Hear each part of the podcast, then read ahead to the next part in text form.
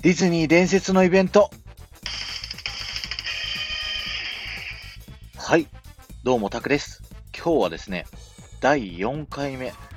ミッキーミニーのダンスフィーバーというイベントを紹介したいと思います。えー1998年1月から3月でやっていたショーですね。こちら、トゥモローランドを中心にですね、ディスコの曲をですね、めちゃくちゃ流すというイベントで、トゥモローランドの今のベイマックスがあるエリアあたりにですね、特設ステージを作って、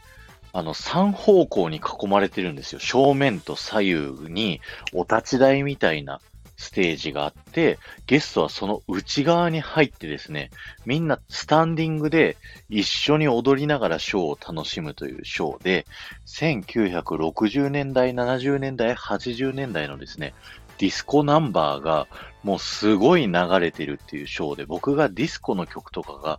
好きになったのはこのショーがきっかけなんですよね。チップとデールがヒゲつけながら、あのージンギスカン踊ったりだとか、クイーンオブハートがですね、ダンシングクイーンですね、アバの曲に乗せて踊ったりとかをしてたショーでした。そしてもう一つ好きだったのが、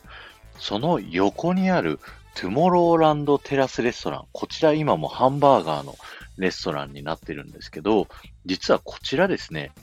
ショーができるステージがついているんですよ。